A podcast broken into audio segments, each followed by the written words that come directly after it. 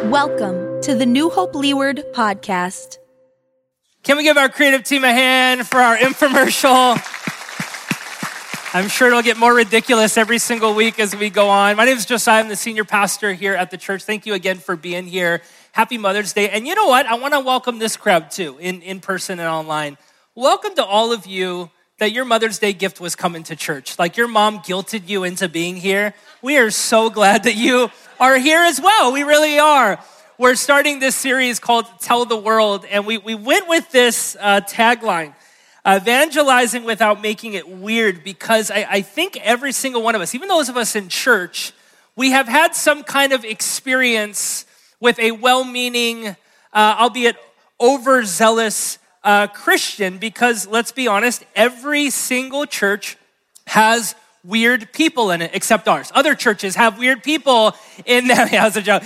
Every single church, and, and I grew up as a pastor's kid, man, so I'm, I'm chock full of uh, stories of dealing with people like this. My, my favorite one uh, happened when I was uh, around like 24. It was one day after church, and uh, was over. Everybody was leaving, and I had a really massive headache that day. And so I was literally like standing there, literally rubbing my forehead. And this guy comes up to me and he says, Hey, do you have a headache? And I was like, Yeah. And he said, I know because I'm a prophet. okay, well, calm down. I'm Like, literally rubbing my head. He says, Can I pray for you? I was like, You know, I'm, I'm morally obligated that, yeah, I'm gonna, I'm gonna take prayer. And so he prays for me, and he does one of those prayers where he grabs my head and he gets real close. Somebody already knows what I'm talking about. He gets real close.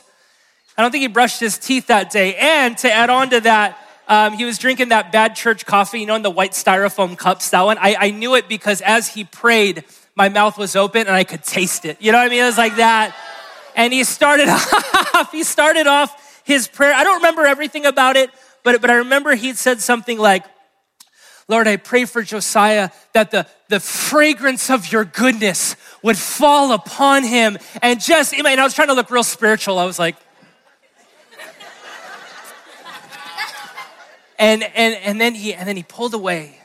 And I didn't expect this question. He said, How do you feel now? Do you feel better? And I said, No. And so he grabbed my head again.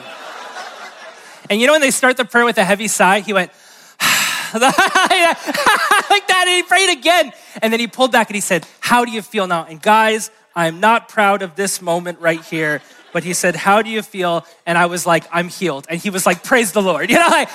You know, like, and I was never sick around this guy ever again. It was amazing. It was, it was crazy.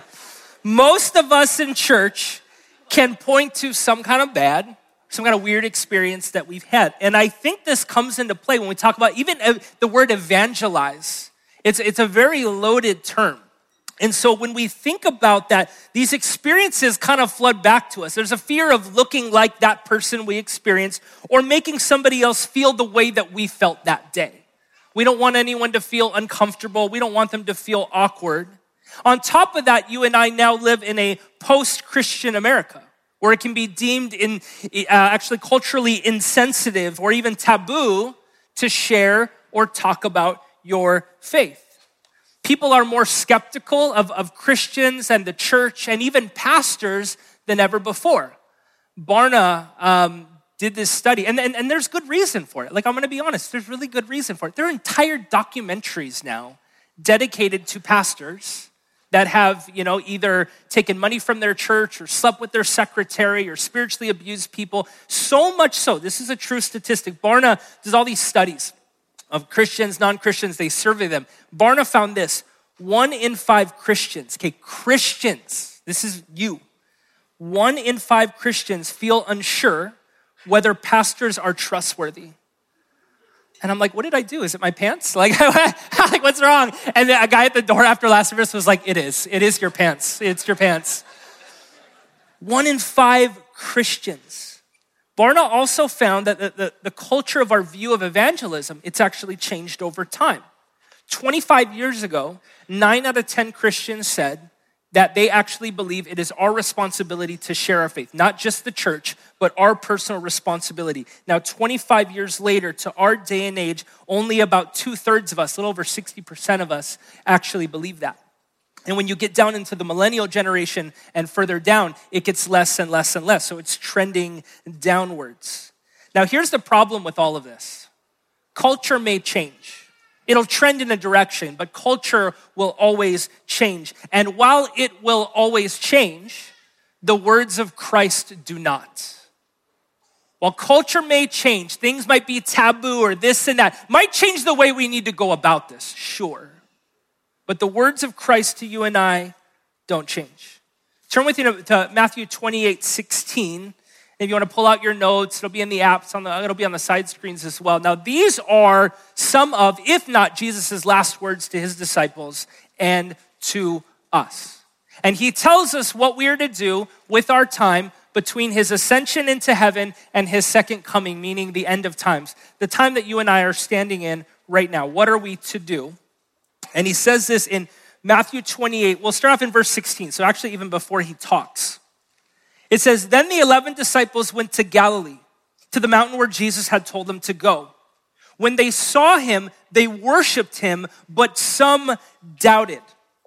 I love that Matthew includes the detail of doubt because he didn't have to.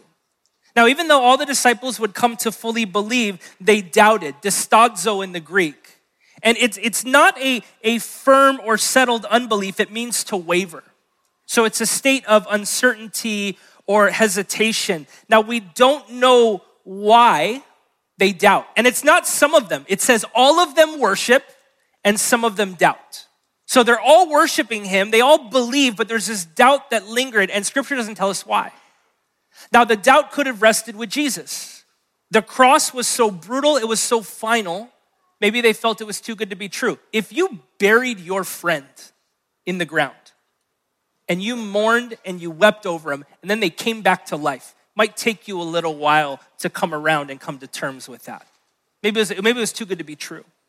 Maybe the doubt rested with themselves. They had failed Jesus before, but the point is this I think the detail of doubt is in scripture for us.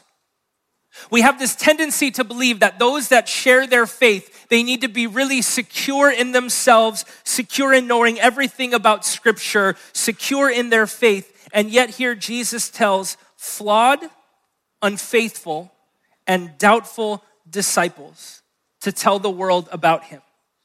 So that means your past disobedience and your present doubt does not disqualify you.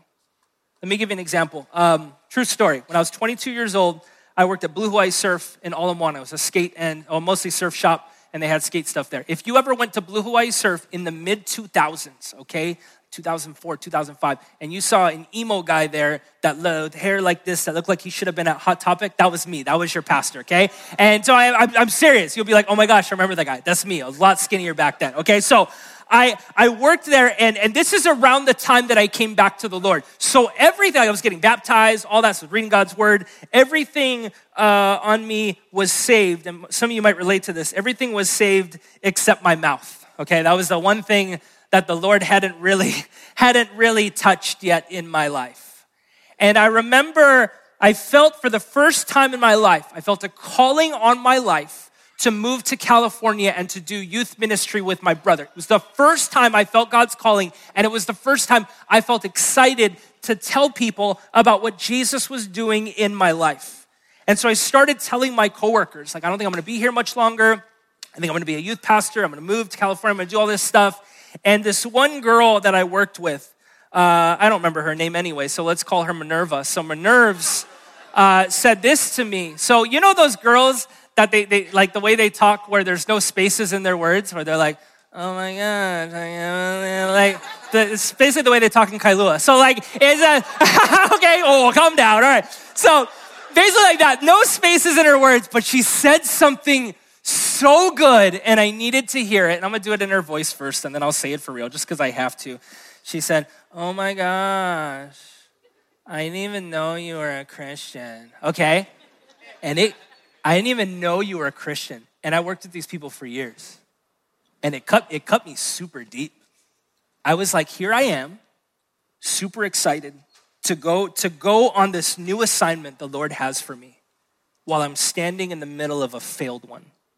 And I didn't even want to go. Honestly, I was like, you know what? I should just call this whole this whole thing off now. And thank God I didn't because that led to a chain of events that brought me right here, but it's this beautiful reminder that your past performance has not disqualified you. And if your past performance did disqualify you, there would be no one left. The disciples themselves, they would have been disqualified. There would be nobody left. So, what matters now, so t- today, middle of May 2023, what matters now is not what your response to Christ calling what it has been. What is your response to him right now? Reading on from there, so he speaks these words, and again, these words are spoken to all of us. Jesus says, Therefore, go. Oh, no, sorry, sorry. Verse 18. Then Jesus came to them and said, All authority in heaven and on earth has been given to me. So this is a, he kind of sets it up. This is an authoritative command I'm about to give you. It's not a suggestion. To get, give you kind of the image of if you've been in the military before, it's kind of the idea of like an officer telling a private his rank, like reminding him, here's my rank, here's yours, before you go and do this. Jesus sends us in his authority. Therefore, go and make disciples of all nations, baptizing them in the name of the Father and of the Son and of the Holy Spirit, and teaching them to obey everything I have commanded you. These words were spoken to the disciples, but think about this they were recorded for us. So, Matthew, Jesus said it, they heard it, Matthew was jotting it down. And yes, he was jotting it down for the early church, but he was jotting it down for all history that this calling might one day be given to you and I. And it doesn't become null or void until you and I expire and we get to heaven. It's a really heavy call, and I think that's why you and I, we try to disqualify ourselves often or incorrectly apply these verses to, oh, it's for pastors or for missionaries. But whether we like it or not, these words are for us. If you're taking notes, you can write this down. After Jesus saves you, Jesus sends you. After he saves you, he, he sends you. There is not one of us that has been saved without purpose. So we know that the Great Commission, it's a lot more than telling people about Jesus. It's a lot more than just living out your faith. To disciple people is to actually have relationship with them and live life with them as you are teaching them. To baptize them means to welcome them into the family of God. It's not only just the dunking in the water, although it includes that too. But if you think about it, when we talk about evangelizing, yes, it is discipling, baptizing, but really it must start somewhere. And it can't start anywhere if we do not tell them. The Great Commission is a shared call for every single Christian. No one is called to reach everyone, no one is called to reach no one. Everyone is called to reach someone. And this might sound big and it might sound above your ability, and it is. And Jesus knows that. And this is why Jesus, he ends with these words. So after he gives you and I the call, he says, And surely I am with you always to the very end of the age. So, to the doubting disciple back then and to the doubting disciple today, he starts off with himself. All authority in heaven and on earth has been given to me. Therefore, here's what I want you to do. And if, oh, by the way, you're still feeling a little bit unsure or insecure in the end, don't worry because I'm not just sending you, but I'm going to go with you. That you will not carry on the work alone. You can write this down. Where Jesus sends, he will supply. So after Jesus saves you, he sends you, and when he sends you, he will supply. I'll give you an example. Say after service today, I come up to you in the foyer and I'm, I'm, I'm a little bit hungry. I'm always hungry after the 11 o'clock service. And so I'm a little bit whiny and I'm like, can you go to Panda for me? And two choice plate, fried rice, sesame chicken, beef broccoli, oh, veggie spring roll. Oh, can I get the Pepsi? Like, keep adding on, right? But it's just for me. It's just for your pastor, okay? Now at the end, you might pause and hope that I like, you know, I pull out a 20 and I give you something, but say I give you nothing, okay? Now, you might love me enough, I would never do this to you, but you might love me enough that you go to Panda and you get me food. Okay, I wanna say this because I think it's important because you might go to Panda because I said sesame chicken, but the Panda Express workers do not get paid enough to deal with you and I. Because I don't know if you've noticed this, but when the Panda Express worker is scooping your fried rice, you're like this.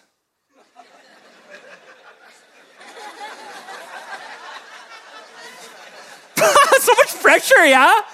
Making sure you hook up the orange chicken. That's so much pressure.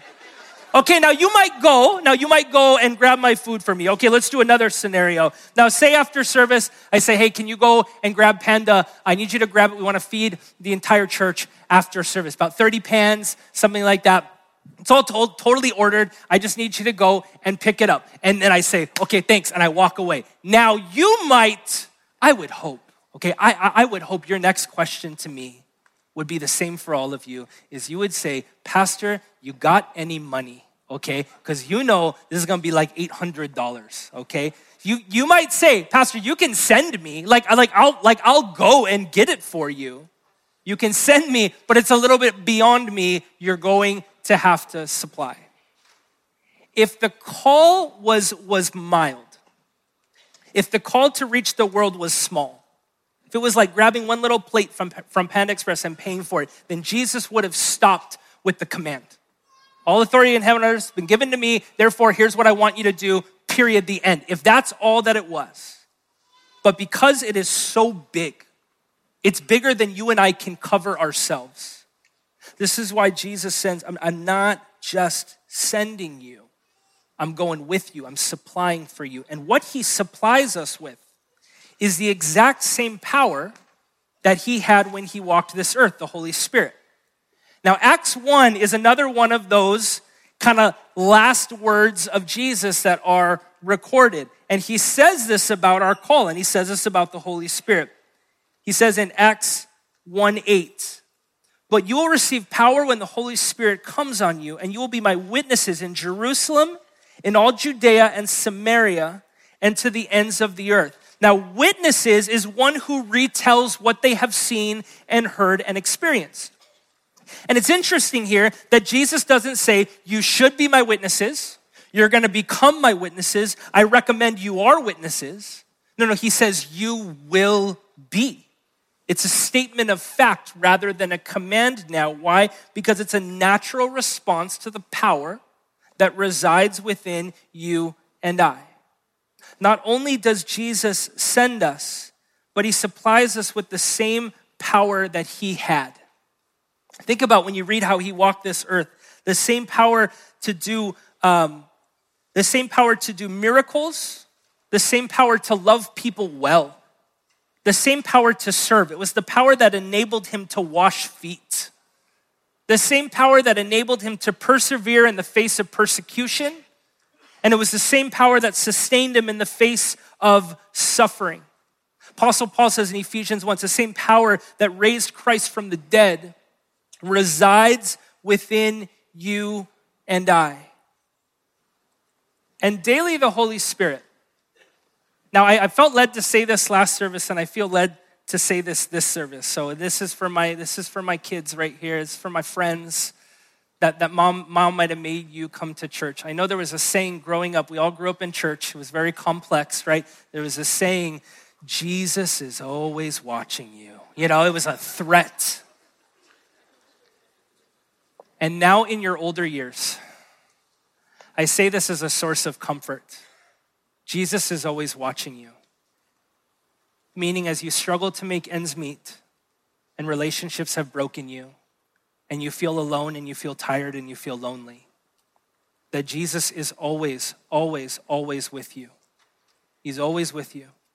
And I know it was a source of threat in the past, but maybe it should be a source of comfort to you today. Church, would you say amen to that? And wherever you've gone, wherever you go, Psalm 139, whether you whether you, you rise on the wings of dawn or you make your bed in hell, wherever you may be, that the Lord is with you. And the Holy Spirit, He's, he, he's with each of us. And, and he's supposed to help us every day. He's described as a helper. And so he helps, he comforts, he convicts, he guides, and he speaks to us. Now, Christians, would you think about it this way? Not only does he do those things, but also every single day, he helps, he comforts, he convicts, he guides, and he speaks through us. So, what he does in us, what he does for us, are the things that he does through us as well empowering us to continue the work that Christ started. for you and I to carry the good news. And can we just be honest? This is not good news, this is great news. That you and I get to tell people that God has not given up on them. That wherever they've been, whatever they have been through, not only does the Lord know exactly where they are, but He actually and completely loves them more than I could even contribute with the English language that He has a plan and a purpose for their life. That they don't exist as a random set of molecules floating on a rock in endless, lifeless space where nothing matters. But rather, breath was, was breathed into their lungs for a purpose and for a reason. They are known, they are loved, and they are made for so much more. This is not good news, friends. This is great news. Would you say amen? It's great news. And sometimes this great news is our best kept secret as Christians. There's a lot of reasons for that. I actually don't say this like in a condemning way. I say this as somebody that is with you. There's a lot of baggage in our day and age that comes with Christianity and religion. A lot of people have been through a lot. And so there is a fear for us of not wanting to offend, especially here in Hawaii. We don't want to make people feel uncomfortable. And I think it goes even deeper than that. I think beyond all of that, I think for you and I, many of us carry a fear of failure.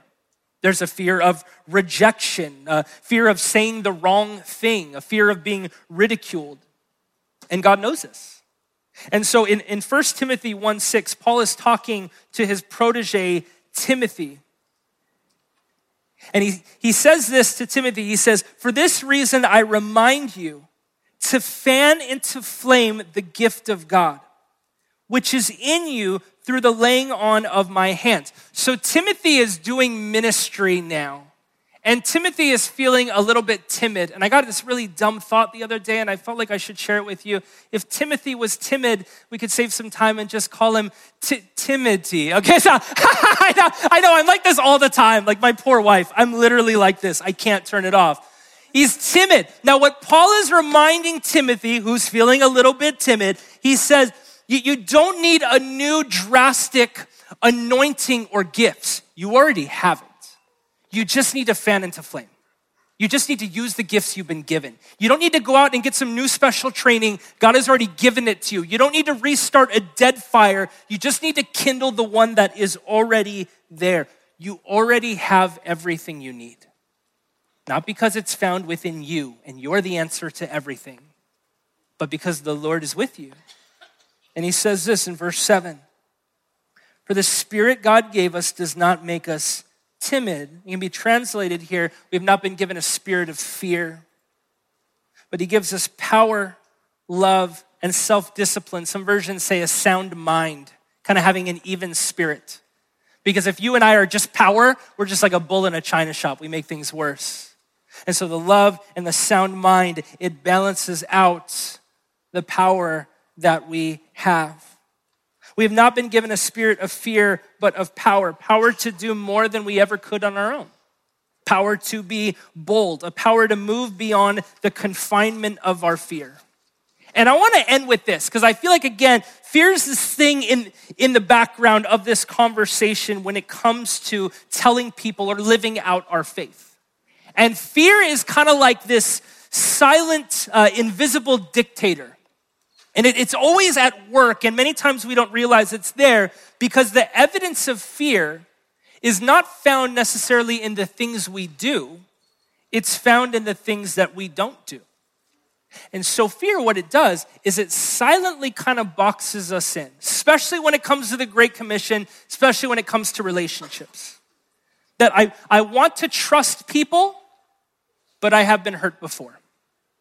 I want to join an Ohana group. I know that I should, but what if they ask me a question I don't know? What if they don't like me? I want to serve, I do, but what if I'm no good? What if I fail yet again? I want to tell people about Jesus, but what if they think I'm weird? What if they reject me? And fear, what it does is it creates invisible walls that push and push and push you and I, and they kind of box us in to what I would like to call, and this is going to represent this thing that I just dumped all this stuff out in my garage, okay? This is going to represent our comfort zone. And so our comfort zone, it, it, fear, it boxes us in, boxes and boxes us in until it puts us in this box. And all, all of us have one. Now, now some of ours might be a little bit bigger than others, but we all have a comfort zone. And the problem with the comfort zone is I really like it in here. I, I could spend I could spend my entire life right here. And I might have a boring life and I might not get a lot done. I will never discover all God has for me, but I could die happy just living nicely and neat neatly in my comfort zone. I can do pretty well in here on my own. And I think why I love my comfort zone so much is I don't really need God much when I'm in here. I can, I can step over here on my own. I can do it all in my own power. I can move over here on my own. I can actually be a Christian and reside completely in my comfort zone, embracing the parts of my faith that I like, and the parts of my faith that make me feel comfortable, and the parts that I don't, I can kind of leave them out there as things that I should do or things that I might do. Is I, I have things on my list. I know I should do these things. They just kind of reside out there. And Jesus, when he calls me to do anything beyond my comfort zone, same for you, calls me to do something that's a little bit scary. I have a tendency to go like this.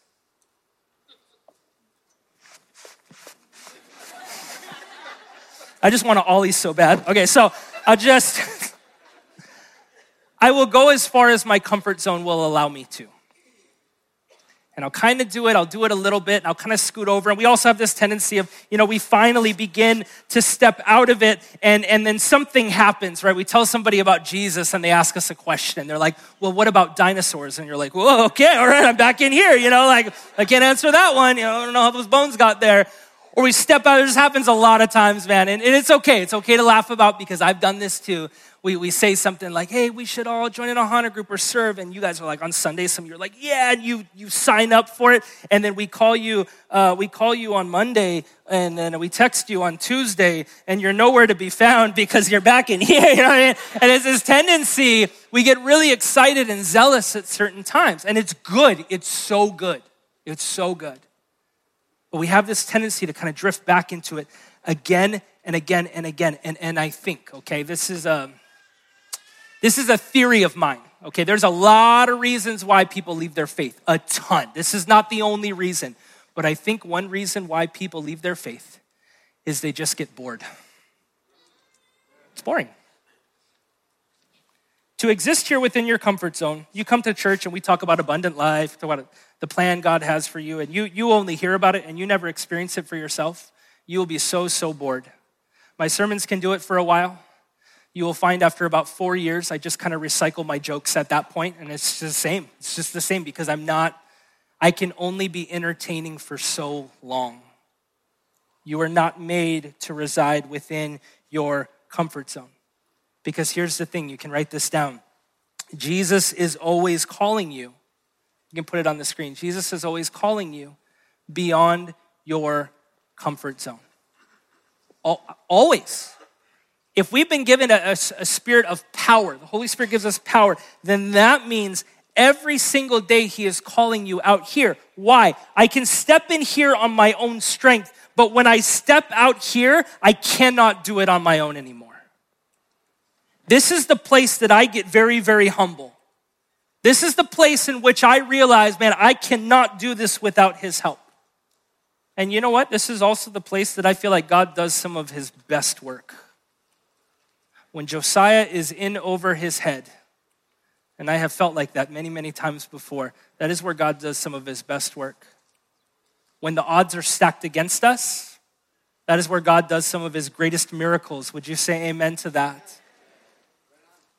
This is the place that, that God grows us. And I, I would almost go as far to say this. When we step out of here, not, not only is bondage and fear broken, but when we but when we step out here, I really believe this. We grow because growth happens almost exclusively outside of your comfort zone. You can grow in here, but it will be stunted. And the beautiful thing is as we step out more and more and more, this comfort zone, it gets wider and wider and wider. This is where your relationship with him comes alive. This is where you discover that this is so much more, so much more than just going to church. And so, in this series, and, and I'm, I'm not saying like, I'm not saying you got to come out of the gate tomorrow, friend, and you got to get to work all fired up from the pastor and walk into work and be like, hey, pastor told me everyone's going to hell, okay? So, like, just don't, please don't do that. Please don't do that. And if you do, tell him you go to a different church. Don't tell him you go here. Don't do that. Because why? It's power and it's love and it's sound mind. I've been, uh, I did this research, very loose research, eight years ago. I, I, decided to do it again more recently. It's a really good exercise to do. You got to have thick skin to do it. I asked uh, all my Facebook friends that are non Christian and that are de churched, meaning they went to church at some point and they don't go anymore. What is your view of, of church? What is your view of Christians? And I said, Can you, can you message me? Because I don't want to start a war in my comment section, right? I was like, Can you just message me?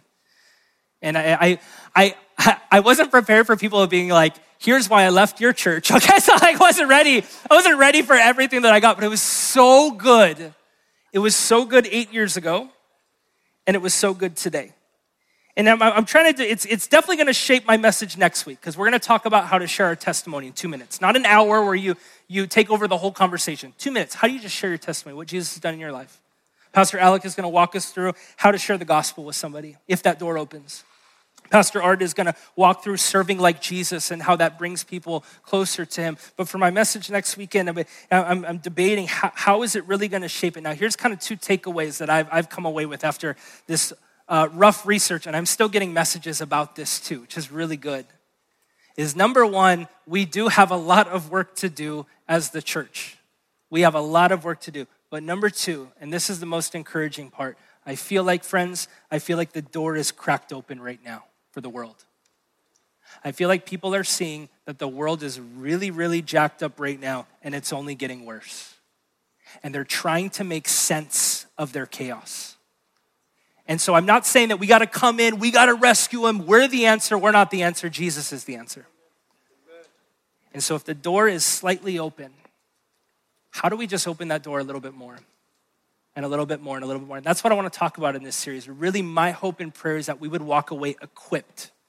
Even if you don't go and you step outside of your comfort zone this series, but you're equipped that when the door opens, you're ready to step through it. Would you bow your heads with me, church? I want to, I want to pray for us as we start this series. And I'm going to pray for something that we might be afraid to pray for.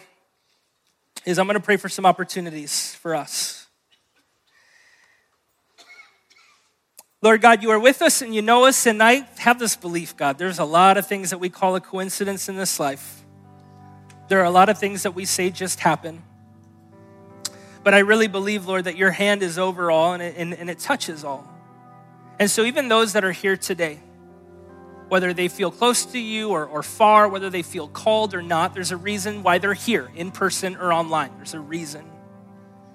And God, I pray that you would crack open the door this week with certain people. And some of us, because here's the reality there are some of us that we're going to be too scared to walk through. And we're going to let the moment pass us by. Would we not sit in shame and in guilt?